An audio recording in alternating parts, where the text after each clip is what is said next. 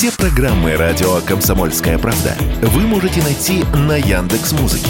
Ищите раздел вашей любимой передачи и подписывайтесь, чтобы не пропустить новый выпуск. Радио КП на Яндекс Музыке. Это удобно, просто и всегда интересно. Был бы повод. Здравствуйте, я Михаил Антонов. Эта программа «Был бы повод». 8 ноября на календаре мы отправимся с вами в 1917 год. Потому что сто лет назад состоялся в этот день второй Всероссийский съезд Советов, который объявил об установлении советской власти, и первым декретом съезда Советов стал декрет о мире. На хрестоматийно известной картине художника Владимира Серова «Ленин провозглашает советскую власть» был допущен ряд исторических несоответствий. Все мастера кисти изобразили вождя с бородкой, хотя в дни октября Ильич в целях конспирации был гладко выбрит. Рядом с Лениным нет ни одного будущего наркома, кроме Сталина, а Ленин на самом деле впервые появился в зале только вечером второго дня заседания съезда. До этого из-за переживаний он лежал вместе с другим вождем Октябрьской революции Львом Троцким прямо на полу в одной из пустых комнат штаба революции Смольного и говорил ему «Слишком резкий переход от подполья подполья к власти, кружится голова. На второй день по главным пунктам повестки дня о мире и о земле как раз Ленин и выступил. Написанный и зачитанный им декрет о мире был принят единогласно. Произошло это в 10.35 вечера. По свидетельству американского журналиста Джона Рида, один из делегатов попробовал было поднять руку против, но вокруг него разразился такой взрыв негодования, что он поспешно руку опустил. 1932 год, 8 ноября, большое празднование в одном из банкетных залов Кремля очередной годовщины революции. В этот момент все наблюдают сцену ссоры Сталина со своей женой Надеждой. Он то ли бросает в нее мандариновые корки, то ли хлебные шарики. В итоге Надежда Аллилуева встает из-за стола и покидает банкет. Ее провожает жена Молотова, Полина Жемчужная. Надя, он вас очень любит. Надя, ну вы же мудрая женщина. Они расстанутся перед домом, где живут Аллилуева и Сталин. Когда точно раздастся выстрел, неизвестно. Так же, как и нет точных данных, был ли в тот момент Сталин дома или после банкета он уехал к себе на дачу. Тело Надежды найдет экономка, которая разбудит детей. Те, забежав в спальню, увидят мертвую мать, лежащую у кровати сжимающую в руке маленький Вальтер, который Аллилуевой подарил ее брат Павел. Сталин, узнав о смерти жены, плачет. Говорят, что есть предсмертная записка, но Сталин, прочитав письмо, сжигает его. А врачи, которые приехали забирать тело, отказываются подписывать акт о смерти, где сказано, что Надежда умерла от острой сердечной недостаточности. Все эти врачи не доживут до 1938 года. На следующий день в газете «Правда» появится официальный некролог. В ночь на 9 ноября скончалась активный и преданный член партии товарищ Надежда Сергеевна Аллилуева. Подпись ЦК ВКПБ.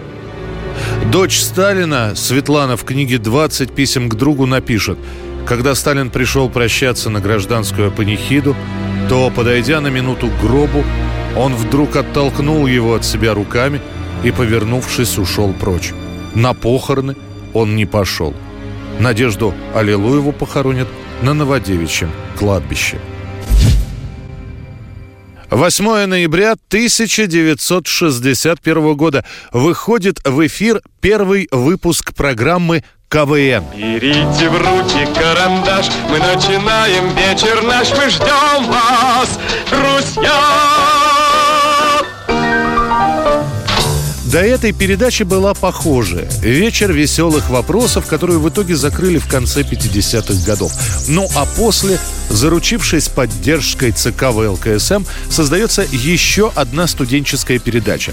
Первым ведущим был Альберт Аксельрод. А в 1964 году его сменит студент МИИТ Александр Масляков, который ведет КВН в паре с диктором Светланой Жильцовой. Аббревиатура КВН расшифровывается как «Клуб клуб веселых и находчивых. А еще это одна из популярнейших марок тогдашних телевизоров КВН-49. Кстати, шутить самых первых передачах было не обязательно. Речь шла прежде всего о викторине, и вполне серьезные ответы на вопросы не считались чем-то абсурдными. Но и вопросы чаще были соответствующими. Можно ли на 100 рублей купить 20 с половиной кубометров газированной воды без сиропа? Если нет, то сколько кубометров? Передача пользуется безумной популярностью и вскоре по всей стране возникает КВН-движение. В подражании передачи игры КВН устраиваются в школах, в пионерских лагерях. Отборочные турниры клуба веселых и находчивых проходят в вузах по всей стране. На телевидение попадают только лучшие команды. Капитаны тогдашних КВНовских команд становятся знаменитостями. Сама же передача идет в прямом эфире. И за некоторые, слишком острые по тем временам шутки, достается как создателям передачи, так и ведущим. В итоге цензура побеждает. Просуществовав 10 лет на телевидении, КВН закрывают. Его второе пришествие на центральные телеканалы произойдет лишь в 1986 году. 1990 год, 8 ноября. Страна узнает о неудавшемся покушении на Михаила Горбачева. Оказывается, накануне 7 числа во время демонстрации трудящихся генерального секретаря хотел застрелить слесарь Александр Шмонов. Надо сказать, что Шмонов к тому времени уже под наблюдением. Он еще с марта месяца расклеивает листовки с призывами убить Горбачева. Он считает его главой тоталитарного режима, а уничтожить главу государства Шмонов решил потому, что в случае удачи, как он считал, в стране могли пройти свободные и демократические выборы. Александр за 900 рублей покупает немецкое ружье, делает из него обрез, покупает боеприпасы. Перед отъездом из Сколпина в Москву он пишет в Кремль ультиматум. Но это письмо остается без ответа, поэтому 5 ноября Шмонов отправляется в столицу. Перед этим он увольняется с работы. Уже в Москве слесарь заряжает обрез самодельными боеприпасами, надевает парик и накладные усы. А вот эти бинты, марля? А бинты, это вот, если мало ли подойдут, меня ощупают, я предполагал, что скажу, значит, что я после операции, у меня наложены шины, бандаж, вот не верите, вот из-под пальто покажу. 7 ноября, парад трудящихся на Красной площади. У Шмонова обрез под одеждой, в руках самодельный плакат, на котором написано «Крепись, государство». Александр вклинивается в колонну трудящихся и таким образом проходит к Кремлю. На Красной площади руководители государства. За 40 метров до мавзолея на подходе к трибунам Шмонов отделяется от толпы, выхватывает обрез, целится в Горбачева и нажимает спусковой крючок. Значит, сзади кто-то и ружье, значит, вот приблизительно вот так вот схватил и вверх. В последний момент старший сержант милиции Мыльников успевает ударить по стволу, и обе пули уходят мимо. Одна в небо, вторая в стену ГУМа.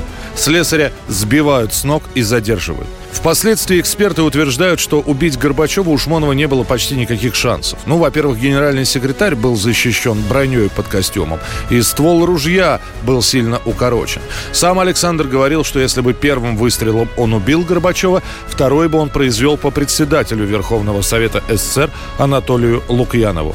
Около года Слесарь Шмонов проведет в следственном изоляторе.